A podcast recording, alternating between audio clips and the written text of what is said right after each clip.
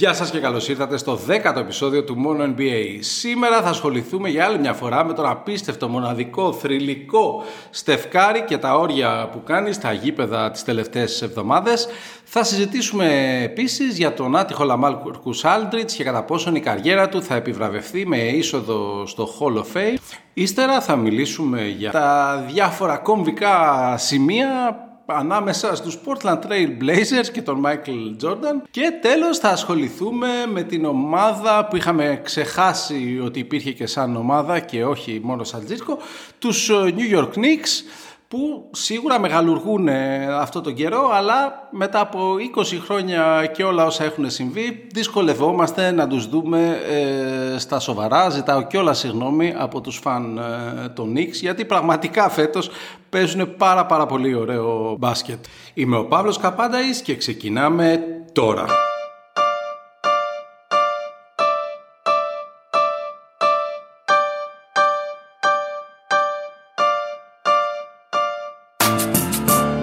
Μόνο NBA.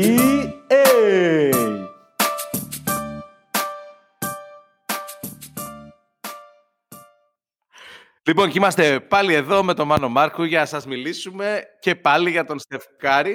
Γεια σου Παύλο. Λοιπόν, ε, Στεφκάρη, νομίζω έχουμε κάνει πριν κανένα μήνα το τι γαμάτος που είναι ο Στεφκάρη ένα επεισόδιο. Ναι, ε, ο... Τι να κάνουμε, μας αναγκάζει να ξαναμιλήσουμε γι' αυτό. Ε, ναι, αυτή τη στιγμή θα κάνουμε το τι υπεργαμάτος είναι ο Στεφκάρη, γιατί πέρασε σε άλλο επίπεδο.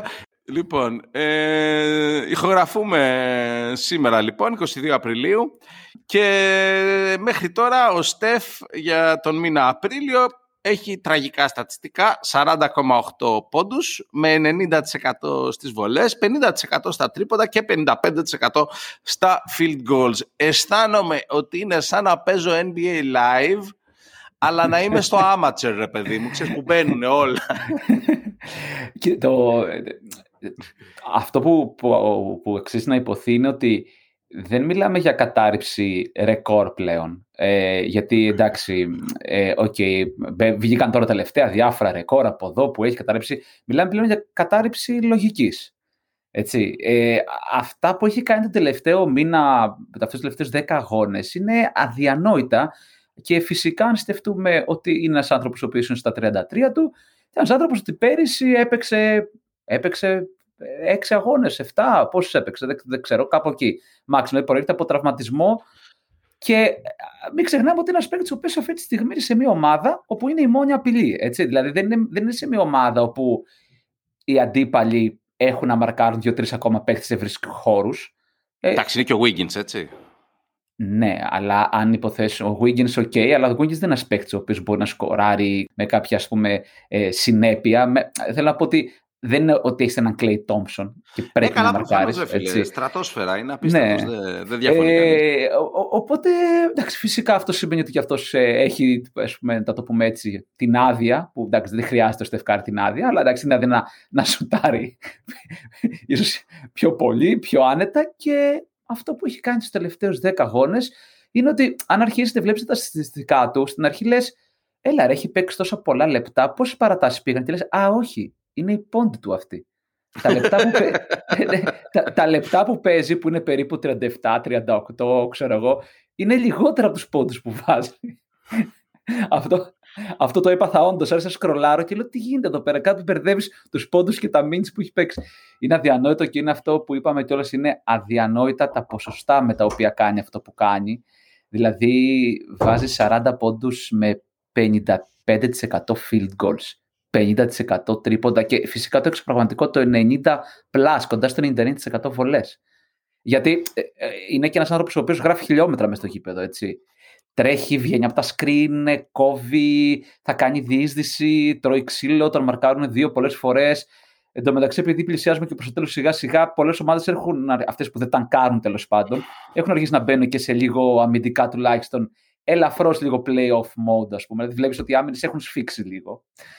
Ε, ναι, Κοίτα, να πω, λοιπόν, αυτό που λες ότι ήταν τραυματίας, γενικά, ε, δεν ξέρω αν θυμάσαι τον Tim Legler, three points specialist ναι, ναι, ναι. για χρόνια, έλεγε το εξής.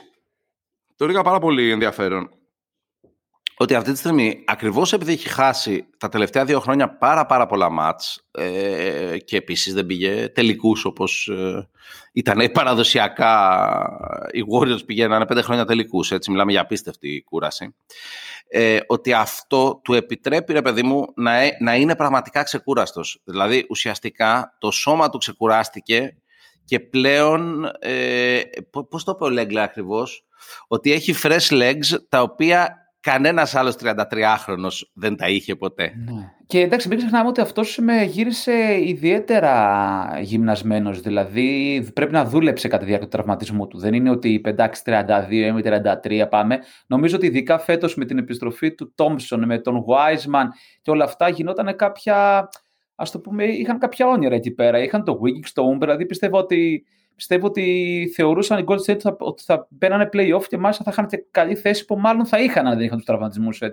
Οπότε πιστεύω ότι ο Κάρι το είχε πάρει ζεστά. Ότι πάμε φέτος να κάνουμε μια χρονιά πολύ πολύ δυνατή. Πάσα που δεν τους βγήκε τώρα που έχουν μείνει πάλι οι μισοί. Ε, ένα, πιστεύω ένα... ότι όντως πάντως ε, θα πάνε playoff. Δηλαδή, αυτή τη στιγμή όταν παίζει ο άλλος σε αυτό το επίπεδο. Ναι, ναι, δηλαδή, ναι. Εντάξει, ε... όχι, ότι μπορεί να πάνε. Εννοούσα ότι εννοούσα ότι play-off με αξιώσεις και χωρίς καν play-in. Δηλαδή, υπό normal συνθήκες θα μπορούσαν ναι, να πάνε ναι. έκτη-πέμπτη, ας πούμε. Εντάξει, που, δεν... εντάξει, εγώ πάντως δεν θα ήθελα να τους παίξω στον πρώτο γύρο προσωπικά. δεν ξέρω. δηλαδή, εντάξει, αυτή τη ναι. στιγμή αυτό που κάνει. Όχι, γιατί ρε παιδί μου, εντάξει, όντως θα είναι πιο σκληρή άμυνα στα play-off. Αλλά αν είναι τόσο on fire ο τύπος, δεν the sky's the limit. Καλά, Ας πούμε κάτι άλλο, δεν, ας, δεν έχει νόημα να μιλάμε πλέον για καλύτερο σουτέρ όλων των εποχών και τέτοια. Έτσι. Αυτό, κατά τη γνώμη μου αυτή η συζήτηση έχει, θα πρέπει να έχει σταματήσει τρία χρόνια πριν. Έτσι. Ο τύπος είναι σχεδόν παντού πρώτος, είναι θέμα χρόνου, ε, βασικά όχι θέμα χρόνου, στην επόμενη σεζόν θα ξεπεράσει και τον Ray Allen στα total 3 points. Κατά Εντάξει, πω, εγώ δεν διαφωνώ, νομίζω... ρε παιδί μου. Διαφωνώ πλήρως με, με αυτό το assessment. Είναι ο καλύτερος σουτέρ στην ιστορία σε σχέση με τις άλλες 29 ομάδες. Δεν ξέρω αν είναι ο καλύτερος σου στην ιστορία των Warriors. δηλαδή, ο άλλος έχει βάλει 37 πόντους σε ένα κόρτερ, ρε φίλε. Δηλαδή. Ε, το θέμα είναι τέλος ότι ο, ο, ο, Στεφ δεν μπορείς να πεις ότι μιλάμε απλά για έναν σουτέρ. Okay, Προφανώς αυτό που τον χαρακτηρίζει το εξωτικό σου είναι ένας παίκτης ο οποίος όταν το βλέπεις να παίζει μες στο γήπεδο θα κάνει τα πάντα. Πέρα από το ότι είναι έτσι, ο point guard της ομάδας και ήταν και ο point guard της ομάδας του ε, όταν η ομάδα του έπαιρνε πρωταθλήματα και έσπαγε όλα τα, τα ρεκόρ, ας πούμε. Ε, είναι ένας παίκτης ο οποίος ε, ε, γράφει πάρα πολλά χιλιόμετρα, δεν πάει να στήσει σε μια γωνία, έχει την μπάλα στα χέρια, τριπλάρει, ε, διεισδύει, ε, είναι φοβερό. Αυτό που, που, παρατηρούσα και έχει πολύ ενδιαφέρον και έχει να κάνει με το πώς θα αντιμετωπίζουν οι παίχτες, ε, είναι ότι βλέπεις ότι ας πούμε κατεβάζει ο Στεφ την, την μπάλα, παίρνει ένα screen από τον Green συνήθως εκεί στα 8,5-9 μέτρα. Η άμυνα θα βγει πίσω από το screen, άρα θα του δώσει κάποιο χώρο που, που θα δημιουργηθεί από το screen. Ε, θα το καρφώσει από το 8,5 μέτρα. Στην επόμενη άμυνα το screen είναι πάλι στα 9-9,5 μέτρα και ο αμυντικός προσπαθεί να το σπάσει και να βγει μπροστά. Δηλαδή, καταλαβαίνουμε τι σημαίνει αυτό. Οι αμυντικοί προσπαθούν να σπάσουν και να βγουν μπροστά από ένα screen που γίνεται στα 9-9,5 μέτρα. Δηλαδή, πλέον είναι normal ότι ο τύπος θα το στάξει από εκεί. Έτσι. Υπάρχει φόβος. Το οποίο είναι λογικό. Αν, αν βάζεις 50% στα τρίποντα, έχεις ένα, ένα μέσο όρο. Ναι. Και αυτό και μόνο, ρε παιδί μου, δίνει να καταλάβεις το τι έχει προκαλέσει ε, αυτός ο άνθρωπος, την αλλαγή, γιατί δεν έχει να κάνει μόνο με το σκοράρισμα. Όταν αναγκάζει ένα αμυντικό να ξεκινάει να παίζει την άμυνα λίγα μέτρα πίσω από το κέντρο και να σπάει τα screen που γίνονται εκεί πέρα. Ε, φαντάζομαι τους χώρους που δημιουργούνται και ούτω καθεξής, το πώς, το πώς αλλάζει μια λογική της άμυνας. Έτσι. Είναι, είναι, είναι φοβερό αυτό, αυτό που, που βλέπεις να γίνεται από τους αμυντικούς και είναι φοβερό αυτό που βλέπουμε να γίνεται από τον Κάρι και ευτυχώς που το βλέπουμε. Εγώ τον. Εγώ... Τρίποντα στα τελευταία έξι ματς, έτσι. Ναι. Οκ.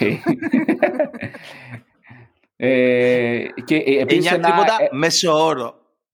Αυτό που σαν στατιστικό βέβαια διάβα-, έτσι, κοιτούσα χθες έτσι, βγήκε και το κλασικό ας πούμε έτσι meme, είναι ότι ο Κάρι αυτή τη στιγμή γράφει καλύτερα ποσοστά από ότι τη χρονιά που βγήκε Unanimous MVP. Να πούμε κιόλας ότι είναι ο μοναδικός, αν δεν κάνω λάθος, Unanimous MVP που έχει μέχρι τώρα ψηφιστεί. Ε, γράφει, έχει ελαφρώς καλύτερες Περιμένω το meme του Τζόρνταν όταν θα γυρίσει στα 58 για να πάρει πρωτάθλημα, ρε παιδί μου. και θα πει Unanimous MVP. And I took that personally. ναι, είναι εντάξει. Η ομάδα φυσικά δεν είναι, δεν είναι ψηλά ώστε ενδεχομένως να συζητηθεί για MVP. Βέβαια, πολλοί λένε ότι θα έπρεπε να μπει στη συζήτηση για MVP. Εντάξει, νομίζω ότι αυτό το βραβείο έχει καπαρωθεί από τον Γιώκητς. Ε, αν κρίνουμε τα τελευταία. Καλά, ναι, λογικά ναι. Απλά πιστεύω ότι λίγο να κερδίσουν κάποια μάτσα, δηλαδή να, να, να καταφέρουν να πάνε 7η ή 6η, ε, θα αρχίσει να υπάρχει ρεύμα γιατί είναι τόσο εξωφρενικά αυτά που κάνει. Που... Ναι, είναι, είναι εξωφρενικά. Ναι, okay, είναι εξωφρενικά. Δηλαδή... Και ένα, ένα, ένα επίσης άλλο έτσι που μου αρέσει να βλέπω στο παιχνίδι του είναι ότι σε αντίθεση με πάρα πολλούς ε, παίχτες που ας πούμε έχουν αυτό το τρόπο επίθεσης δεν προσπαθεί να εκμεύσει τα φάουλ ειδικά πάνω στο σου του. Ε, δηλαδή δεν βλέπεις έναν παίχτη ο οποίος ε, τον ακουμπάνε και είναι λες και του κάνουν ας πούμε έτσι ηλεκτροσόκ ή στις δίζεις του πετάει χέρια, πόδια, φωνάζει. Έτσι, Πετάει πόδια πάντως στο τρίποντο, έτσι. Δηλαδή, άμα είδες το μάτς με την Βοστόνη, κρίθηκε ακριβώς σε αυτό. Ναι, ναι, ναι, Δώσανε τρεις βολές και μετά είναι... έγινε replay, review και φάνηκε ότι δεν του είχαν κάνει φάουλ. Απλά δεν είναι ο τύπος γενικής γραμμής που θα εκμεύσει σε φάση Harden, ας πούμε, και θα. Ε, και δεν νομίζω ότι κιόλας ότι παίρνει. ναι, αν εννοείς ότι δεν μας κάνει να συχαινόμαστε το μπάσκετ. Ναι, θα συμφωνήσω ότι δεν μας κάνει να συχαινόμαστε το μπάσκετ. Έλα τώρα που σε κάνει ο Harden να συχαίνεσαι το μπάσκετ. Ε, εντάξει τώρα. Εντάξει, αυτά, για τη λατρεία, αυτά για τη λατρεία που λέγεται Κάρι. Λοιπόν, Μάνο, ευχαριστώ πολύ. Ευχαριστώ, Παύλο. Τα λέμε. Τα λέμε, ρε. Και συνδεόμαστε τώρα με τον Γιώργο Καβάλο και την εξωτική Καρδίτσα. Γεια σας, γεια σας. Ε, για να μιλήσουμε για τον Λαμάρκους Άλντριτς που τελείωσε όσο πιο άδοξα γίνεται την καριέρα του, πιστεύω. Πραγματικά υπάρχει πιο άδοξη, είναι σωστή η λέξη. Παύλο, εσύ τι πιστεύεις, ο, ο Λαμάρκους είναι. Ε, θα γίνει Hall of Famer κάποια στιγμή ή όχι; Εγώ πιστεύω πως όχι. Θέλω λίγο να μου πεις εσύ αν ναι ή όχι και θα σου πω γιατί. Α, θα μου πεις εσύ γιατί, να μην σου πω εγώ γιατί. Όχι, μα πρώτα θα πω εγώ και μετά εσύ θα διαφωνήσει γιατί είσαι τενεκές. Ε, χαίρομαι που δεν κρύβουμε λόγια μεταξύ μας, Γιώργο μου. λοιπόν, κοίτα, είναι πολύ περίεργο. Όταν είχαμε κάνει αυτή τη συζήτηση μεταξύ μας, αν θυμασαι σου εξηγούσα ότι σίγουρα θα μπεις στο Hall of Fame επειδή όπου να είναι περνάει τους 20.000 πόντους και όσοι έχουν τελειώσει την καριέρα τους με πάνω από 20.000 πόντους, αργά ή γρήγορα μπαίνουν στο Hall of Fame. Αυτό που δεν είχα υπολογίσει ενδεχομένως είναι ότι θα σταμάταγε ε, η καριέρα του πριν τελειώσει η σεζόν. Πώς, με πόσους πόντους τελείωσε, θυμάσαι; Του μεν, δεν θυμάμαι, δεν μπορώ να κάνω τώρα τα μαθηματικά στο μυαλό μου. Θέλει 49 πόντους. 20.000 μείον 49. 19.000. Τελείωσε λοιπόν με 19.951. Ναι. Εντάξει, τραγικό έτσι. Βέβαια. Τι να πω. Βέβαια. Ε, επειδή το ψάξα λίγο από την τελευταία φορά που κάναμε αυτή την κουβέντα για να μην λέμε ψέματα εδώ στους πιστούς μας ακροατές. Υπάρχουν δύο παίχτες οι οποίοι έχουν βάλει πάνω από 20.000 πόντους και δεν είναι στο Hall of Fame. Ο ένας είναι ο Tom Chambers, Εκείνος που έχει κάνει ένα επικό κάρφωμα. Όντως. Ναι, ναι, ναι, ναι. Και ο άλλος είναι ο Αντών Τζέιμισον. Που άμα μπει ο Άντουαν Τζέιμισον στο Hall of Fame να μπούμε και εμείς μετά, ρε φίλε. Δηλαδή παράτα μας. Ο Άντουαν Τζέιμισον πότε σταμάτησε το μπάσκετ; Το 11. Όχι. Πριν, το, πριν τα μέσα της προηγούμενης δεκαετίας σταμάτησε, ρε παιδί μου. Θυμάμαι δηλαδή ότι ήταν κάπου εκεί πέρα στους Cavaliers που τον είχαν πάει και καλά για Big 3 με τον Λεμπρόν και τον Σακ. Και μετά κάπου και έχασε τα ίχνη του. Δηλαδή έχει πολλά χρόνια που, είναι, που έχει τελειώσει η καριέρα του και δεν είναι στο Hall of Fame. Οπότε πλέον καταρρέει και αυτό το επιχείρημα. Αλλά έχω και άλλα επιχειρήματα. Ε, εγώ όμως τώρα θα σου πω ναι, ναι. Ε, ότι τώρα θα μπει σίγουρα στο Hall of Fame. Διότι δεν είναι πια ο Λαμάρκους Άλντριτς, είναι ο Λαμάρκους Άλντριτς που είχε την τραγική ατυχία να σταματήσει την καριέρα του λόγω του ότι έγινε καρδιακός. Κοίτα. Οπότε ο συναισθηματικός παράγοντας τελικά θα παίξει υπέρ του πιστεύω, σοβαρά. Αν ισχύσει αυτό θα ισχύσει σε πολλά χρόνια στο μέλλον. Γιατί έτσι σταμάτησε και το μπάσκετ ο Chris Boss.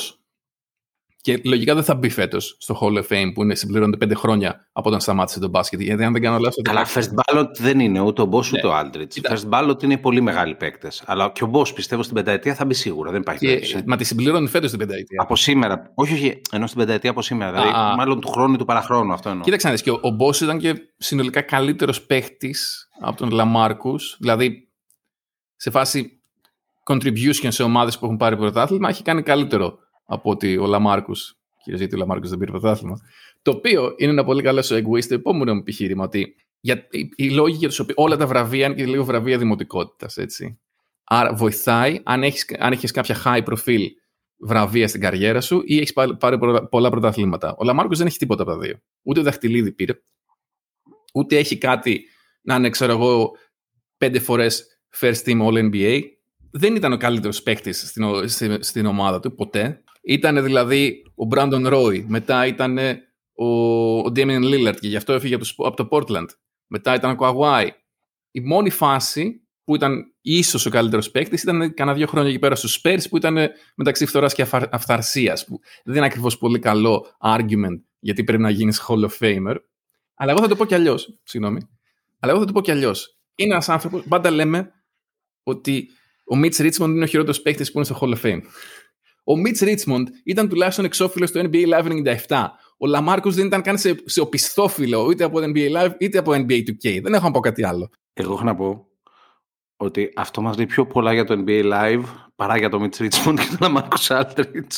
Το NBA Live 97 ήταν ακόμα καλό. Καταγγέλλω, καταγγέλλω. Και τώρα, για, να, να, να, πω και το τελευταίο, με συγχωρείς. Και συγκεκριμένα κιόλας, ρε παιδί μου, στη θέση 4, για να, για να το πάμε και έτσι, δεν έχει μπει ο Chris Webber στο Hall of Fame και δεν έχει μπει και ο Shawn Kemp στο Hall of Fame θα, τους έβα... θα βάζεις πρώτα τον Λαμάρκου και μετά αυτούς. OK, okay, για τον Weber υπάρχει και όλη η φάση με το σκάνδαλο στο, στο κολέγιο. Ο Weber θα μπει σίγουρα. Είναι και αυτό θέμα χρόνου, πιστεύω. Ο Κεμπ μπορεί να έχει πηδήξει τις γυναίκες των μισών που ψηφίζουν στο Hall of Fame. ο Λαμάρκου Όλντριτζ ακριβώς πιστεύω ότι θα μπει επειδή είναι popularity contest κατά βάση. Ναι, δηλαδή, αλλά τι, τι είναι αυτό που κάνει πω, τόσο δηλαδή, τι είναι αυτό που ξεχωρίζει τον Λαμάρκο στο μυαλό σου. Δηλαδή, ο, ο T-Mac μπήκε γιατί όλοι ξέρουμε κάποια ματς που είχε βάλει, είχε βάλει ξέρω, 50 πόντους σε δύο λεπτά ο Λαμάρκος τι έχει κάνει. Που... Σταμάτησε, σταμάτησε το μπάσκετ για να μην πεθάνει, ρε μαλάκα. Δηλαδή... Το sympathy vote, ρε παιδί μου. Ναι, ναι, μο, ναι, μόνο αυτό, μόνο αυτό μαθάνε που νομίζω ότι δεν θα φτάσει. Εγώ. Τι να πω, επίσης μπορεί να πάρει πρωτάθλημα, μπορεί να το κρατήσουν. Δεν ξέρω. Ε, δεν το έχω ψάξει πάρα Α, Ναι, ναι, ναι. Συγγνώμη, αγαπητοί ακροατές. Αλλά παίζει και να τον κρατήσουν στο ρόστερ. Ε, διάβαζα κάπου. Mm. Ότι δηλαδή υπάρχει περίπτωση. Βέβαια, ζήτησε, θα μου πει απ' την άλλη, ο ίδιος είπε ότι κάνει retire ε, immediately. Τέλος πάντων, αλλά παίζει δηλαδή κάπως να τον, από το παράθυρο να πάρει δαχτυλίδι τέλος πάντων. Το Γιώνα Βαλαντσιούνα Κουάνταρη, ο οποίος έπαιζε για τους Raptors το 18-19, τον κάνανε, ε, τον διώξανε, τον κάνανε μεταγραφή για να πάρουν τον Κασόλ και παρόλα αυτά του δώσαν δαχτυλίδι. Οπότε ίσως πατήσει εκεί πέρα, είναι το president. Επίσης, να πω, επί της ουσίας θέλω να πω ένα πράγμα. Είναι πρόβλημα για τους Nets. Ο Λαμάρχος ναι. έβαζε στους Nets κάτι το οποίο δεν το είχαν. Πραγματικά έναν βαρύ, δυνατό παίκτη κάτω από τα καλάθια ε, που ξέρει και πώς τα, πώς τα play πάρα πολύ καλά, λες και είναι παίκτης δεκαετίας του 80. Δηλαδή χάνουν μία διάσταση και αμυντικά και επιθετικά. Ναι, ναι, ναι, επιθετικά σίγουρα και να πω λίγο τώρα και κάτι γιατί έγινε ένας χαμός. Δεν ξέρω αν το πήρες χαμπάρι, Παύλα. Α πούμε στο Reddit, στο Twitter, βγήκαν οι φαν του NBA που εκεί πέρα είναι και λίγο πιο διαχειτική. Έφηβη. Ε, ναι, πιο μικρή σε ηλικία, επίσης πολύ σωστή παρατήρηση. Και τον έκραζαν τον άνθρωπο. Και... Που δεν θέλει να πεθάνει; Όχι, όχι, όχι. Όταν πήγε στους Nets. Όταν πήγε στους Nets τον, τον έκραζαν. Α, α, α, τότε λέει. Ναι, ναι, ναι, ναι, ναι, και ναι. παιδιά, και, και οι αθλητές είναι άνθρωποι. Δηλαδή, και αυτά θα τα είδε με τον έναν τον άλλο τρόπο ο Aldridge. Και είναι μια επιλογή καριέρας αυτή. Έτσι. Η δουλειά τους είναι και θέλουν να τα πάνε καλά. Και όταν σε κράζει όλο το ίντερνετ και έχεις και προβλήματα στην καρδιά, δεν γίνεται καλύτερη η κατάστασή σου. Οπότε να είμαστε λίγο... Το φορτώσαμε στο Reddit. Αλήθεια. Εγώ πιστεύω ότι έφταιγε ο Καϊρή για την καρδιά του. Πάντα φταίει ο Καϊρή για τα πάντα, ρε παιδί. Σίγουρα. σίγουρα. Ντροπή του Καϊρή. Ντροπή δικιά μας, δεν καταλαβαίνω τι εννοείς. Τέλος πάντων. Λοιπόν, Γιώργο, σε ευχαριστώ πάρα πολύ. Εγώ ευχαριστώ. Bye bye. Και τώρα παιδιά ένα segment που για αλλού ξεκίνησε και αλλού πήγε. Με το φίλο και συνάδελφο Βασίλη Κατσαρδί είπαμε να μιλήσουμε για το Portland που αγαπάμε και οι δύο. Αλλά ενώ αρχικά ήταν να μιλήσουμε για την επιτυχημένη σεζόν των Blazers, ε, μέχρι να καταφέρουμε να ηχογραφήσουμε, οι Blazers από πέμπτη βρεθήκανε έβδομοι, έχουν losing streak, κινδυνεύουν να παίξουν play-in, κινδυνεύουν να φτάσουν με την ψυχή στο στόμα στα play-off όπως και πέρυσι. Οπότε τελικά μιλήσαμε για τα παλιά, τους τελικούς του 92 και δύο από τα μεγαλύτερα what ifs στην ιστορία του σύγχρονου μπάσκετ. Το Portland είναι από τις πρώτες μου μπασκετικές ε, εμπειρίες. Δηλαδή το Portland είναι η ομάδα στην οποία ε, έκανε το μεγάλο show ο Τζόρνταν στο Game 1 βάζοντας 35 πόντους στο πρώτο μήχρονο, βάζοντας τα 6 στα 6 τρίποντα που παιδιά δεν ξέρω να συνειδητοποιείτε τι είναι 6 στα 6 τρίποντα για το 1992 σε πρώτο ημίχρονο τελικών για παίκτη που δεν βαράει τρίποντα δηλαδή είναι κάτι αδιανόητο δηλαδή πώς να πω είναι σαν να μπει ο Κάρι ας πούμε στο πρώτο ματς των τελικών και να ξεκινήσει και να έχει 12 ε, καρφώματα στο πρώτο ημίχρονο. Αυτό ακριβώς. Αυτό σκεφτόμουν και εγώ για να το συγκρίνω. Η μεγάλη ιστορία για μένα, η μεγαλύτερη ιστορία σε σχέση με, το, με τους Blazers είναι ότι στο draft του 84, το μεγαλύτερο και πιο σπουδαίο draft στην ιστορία, είχαν τη νούμερο 2 επιλογή. Τη νούμερο 1 την, είχε, την είχαν οι Rockets. Διάλεξαν τον Ολάζουον και στο 2 λένε οι Blazers, ε, Έχουμε σου την Κάρμορε, τον Drexler.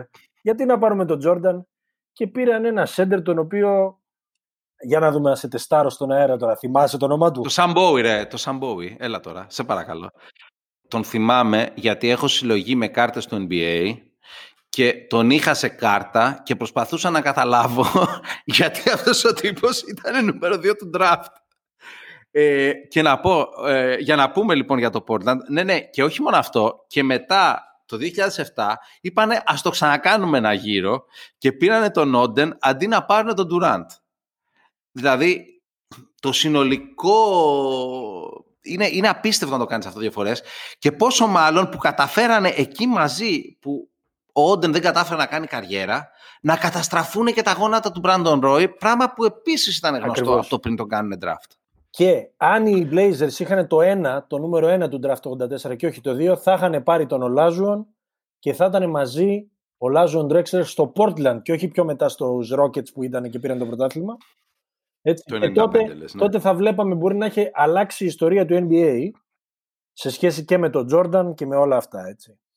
Ε, όμως θα είχε μια πλάκα, θα είχε μια πλάκα ο Drexler με τον Jordan να παίζανε μαζί, να είχαν διαλέξει τον Jordan και να παίζει ο Drexler στο 3 και ο και ο Τζόρνταν στο 2 στο Portland. Θα είχε πολύ μεγάλο Νομίζω ότι αυτό, για την ομάδα. Επειδή είναι καταπληκτικό what αυτό, πιστεύω ότι δηλαδή ή θα είχε γίνει από τις καλύτερες ομάδες όλων των εποχών, ή απλά θα είχε γίνει μεταγραφή ο Drexler. Γιατί, δηλαδή. Στην αρχή δεν ξέραμε. Εντάξει, τι να σου πω, και τραυματίστηκε ε, κιόλας. Για άλλη μια. Δεύτερη σεζόν τραυματίστηκε. Πρώτη σεζόν 28,7 από του μεσόωρο. Ε, ε, εγώ α, α, απλά ξέροντας όσα ξέρω για τον Τζόρνταν, η ιδέα ότι θα έκανε κάθε μέρα προπόνηση με τον Drexler και ο προπονητής θα πήγαινε στο management και θα έλεγε Ναι, παιδιά, ας δώσουμε τον Τζόρνταν, μου φαίνεται αδιανόητο. δηλαδή, πώς να σου πω. Σωστό. Σωστό. Θα πω και κάτι για τους τελικούς του 92. Έχει γίνει ένα από τα παιχνίδια, φοβερό παιχνίδι, στο οποίο ο Τζόρνταν και ο Πίπεν είναι στον πάγκο και το γυρνάνε οι το Game 6. Των Bulls. Το Game 6. Και το οποίο αποδεικνύει ότι ακόμα και ο Jordan μπορεί να τσοκάρει σε τελικό και να στο πάρει ο PJ Armstrong και ο, και ο κάθε πουθενάς. Εν τέλει, τους οποίους τους υποτίμησαν σε εκείνο το μάτς οι των Blazers και οι οποίοι προφανώς ήταν και πεθαμένοι επειδή όπως είπαμε δεν είχαν βάθος στον πάγκο. Είχαν και τον αγαπημένο σου πρώην από τους Celtics τότε, το 92. Πες τον, το, το λευκό το guard μαζί με τον Drexler. Τάνι Ainge. Τάνι Ainge, μπράβο. μπράβο. Πριν πάει στο Phoenix. Ο μόνος που είχε εμπειρία πρωταθλητισμού και έπαιζε στο Portland. Ναι, ναι. Και, και έχασα από τον Τζόρνταν και το 92 και το 93. Ε, να σχολιάσω την βλάσφημη αιρετική σου άποψη για τον Τζόρνταν που έκανε τσόκ σε τελικούς. Ε, αυτό είναι να τα ανεβάσουμε και στο YouTube για να πάρουμε unlikes άμα θέλουμε ποτέ. Να θυμίσω λοιπόν ότι δεν έγινε ακριβώς αυτό. Ήταν 20 πόντους μπροστά οι Blazers, ναι. Μειώσανε τη διαφορά οι αναπληρωματικοί, ναι. Με τον Jordan να παίζει χάλια ως τότε. Μειώσανε με τον Jordan στον πάγκο, αλλά όσο μειωνόταν η διαφορά, ο Jordan στον πάγκο είχε αρχίσει να, πώς να πω, να, ε, να πορώνεται τραγικά πολύ και να είναι σαν λιοντάρι σε κλουβί. Λες, και όταν δηλαδή, έφτασε... το θανάσι το κούμπο στον πάγκο, ε, φοβερό. Φοβερό να χειροκροτήσουμε. Σιγά και να σου πω και κάτι. Έχουν γίνει 10 ντοκιμαντέρ για το μάτι το οποίο έφαγε πίτσα και είχε τροφική δηλητηρίαση. Ένα ντοκιμαντέρ για το ότι, τσε, για το ότι τσόκαρε. Δεν έχει τολμήσει κανένας να κάνει μια φορά. Αν και όταν ξαναμπήκε, αυτό που θα πεις τώρα και εκεί θα συμφωνήσουμε, το πήρε το παιχνίδι στο τέλος. Ναι, λοιπόν, το τσοκ που έκανε λοιπόν ο Τζόρνταν Για αυτό τελείωσε σαν τσοκ. τσοκ.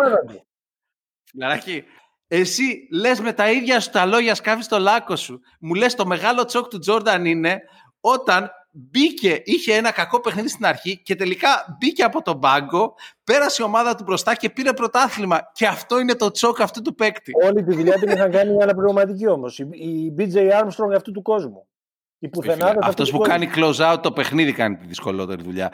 Στηρίχτηκε σε παίχτες οι οποίοι δεν ξέρω πού βρήκαν τα ψυχικά αποθέματα να παίξουν εκείνο το παιχνίδι. Αυτό λέω. Μου έκανε εντύπωση δηλαδή και δεν έχει ξαναγίνει. Νομίζω μία φορά έχει γίνει με τους Celtics, με τους αναπληρωματικούς, με τον Nate Robinson και τα λοιπά να έχουν μπει μέσα και να έχουν γυρίσει παιχνίδι τελικών.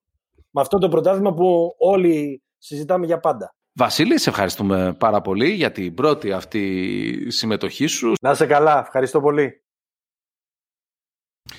Και τώρα το τελευταίο segment ε, του επεισοδίου με τον resident Nick Fan Σπύρο Τσιότσι θα μιλήσουμε για την αγαπημένη του ομάδα που τα πάει πολύ καλά φέτος αλλά δεν μου έχει φύγει ακόμα η πίκρα που είναι η τελευταία ομάδα που απέκλεισε τον Big 3 των Celtics στα playoff εξού και η ιδιαίτερα επιθετική σκοπτική μου διάθεση.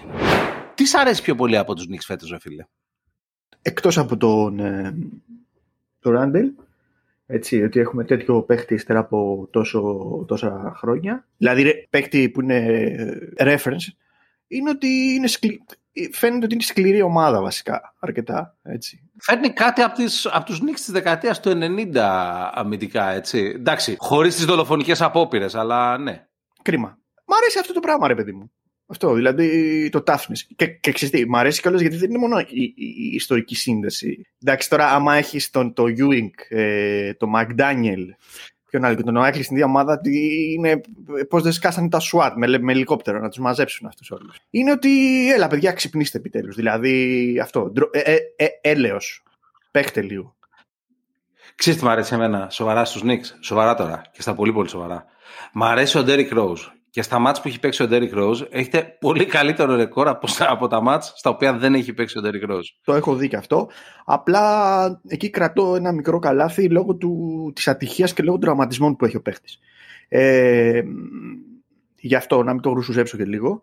Γιατί τον Derrick Rose το συμπαθώ και πτώση Νίξ. Είναι γενικά παιχταράς ο άνθρωπος και πολύ άτυχος. Έτσι. Ε, πολλούς τραυματισμούς. Φίλε, έχει τρελό, τρελό dedication σε αυτό που κάνει. Ναι, δηλαδή, ότι εντάξει. αυτός ο παίκτης ακόμα παίζει μπάσκετ, είναι από μόνος του θρίαμβος. Ναι, αυτό. Ε, οπότε μ, για το καλό του μπάσκετ ελπίζω να, να παίξει όσο μπορεί ακόμα. Ας πούμε, να μην έχει κάτι πέρα από την πλάκα τώρα, κάτι, κάποια ατυχία. Οπου, οπουδήποτε και, και να έπαιζε, έτσι. Ε, εντάξει, και μεγάλη χαρά που επέστρεψε από το Detroit. Αλλά επειδή στο τέλος σου ήρθε το γαμπρός, πίσω για χαλάδα την ουρά και όλα αυτά, βρίσκω ότι όλοι αυτοί οι πανηγυρισμοί του NBA κόσμου για τους Knicks είναι κάπως, κάπως, ρε παιδί μου. πώς να σου Υποτιμητική. πω. Όχι, όχι. Δηλαδή, μου μυρίζεται να, παί- να μπείτε στα play-in και να βγείτε, να, βγει, να χάσετε στα play-in. Όλος αυτός ο ενθουσιασμός θα μπορούσε να έχει ένα τέτοιο τέλος. Ξέρεις ότι απαγορεύεται να μπει ο Oakley στο Madison Square Garden. Συγχρόνως ζητήσανε χαρτιά στο Ewing.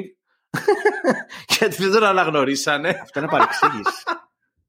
Παρεξήγηση, ναι. Αυτό, ε, Πού να αναγνωρίσει το, πού να αναγνωρίσει τον Patrick Ewing, ρε μαλάκα; ναι, είναι και κοντός. Ε, λίγο. εσύ είναι ο Ιορκέζος, δηλαδή Όχι μόνο αυτό, είσαι σε, σε, σε κτίριο, ας πούμε, και ο- σου λέει άλλος, έχω να πάω να προπονήσω, ξέρω εγώ, τις ομάδες, να κάνω αυτή τη δουλειά και βλέπεις ένα τύπο που είναι δύο και λες, θα παίζει μπάσκετ αυτός. Δεν νομίζω. Δεν νομίζω να παίζει μπάσκετ αυτός. Αλλά το εκπληκτικό της όλης υπόθεσης και εκεί βλέπεις ποιοι είμαστε εμείς οι Έλληνες, έτσι. Βλέπω σε ένα, σε ένα post, ας πούμε, που λέει την είδηση και σχολιάζουν από κάτω. Ψωνίστηκε, λέει κι αυτός. Γιατί έπρεπε να τον γνωρίζουνε. σο, σοβαρά μιλάς ναι, ναι, ναι, ναι, ναι, ναι, ναι, ναι, ναι δηλαδή, έγινε σκηνικό από ό,τι κατάλαβα. Ε, επιμέναν οι άλλοι ότι, ξέρω, και δεν βρέθηκε ένας εκεί. Δηλαδή, δεν θα, δεν θα ήταν, ξέρω εγώ, ένας ε, μόνος, θα ήταν δύο, τρεις, ξέρω εγώ. Δεν βρέθηκε ένας να πει ότι, ε, παιδιά, τι κάνετε, τι, τι, ε, παιδιά, τι κάνετε. Εφόσον γύρισε ο Γιούιν και τους είπε, όλα αυτά τα βλέπετε αυτά τα πρώτα... Αυτό δεν θα το κόψεις όμως φαντάζομαι, θα το βάλεις.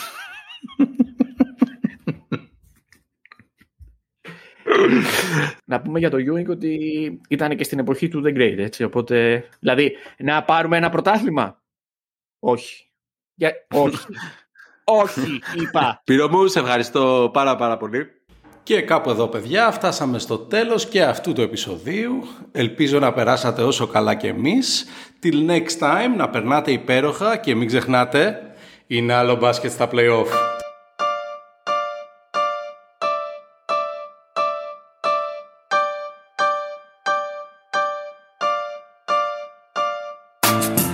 Μόνο NBA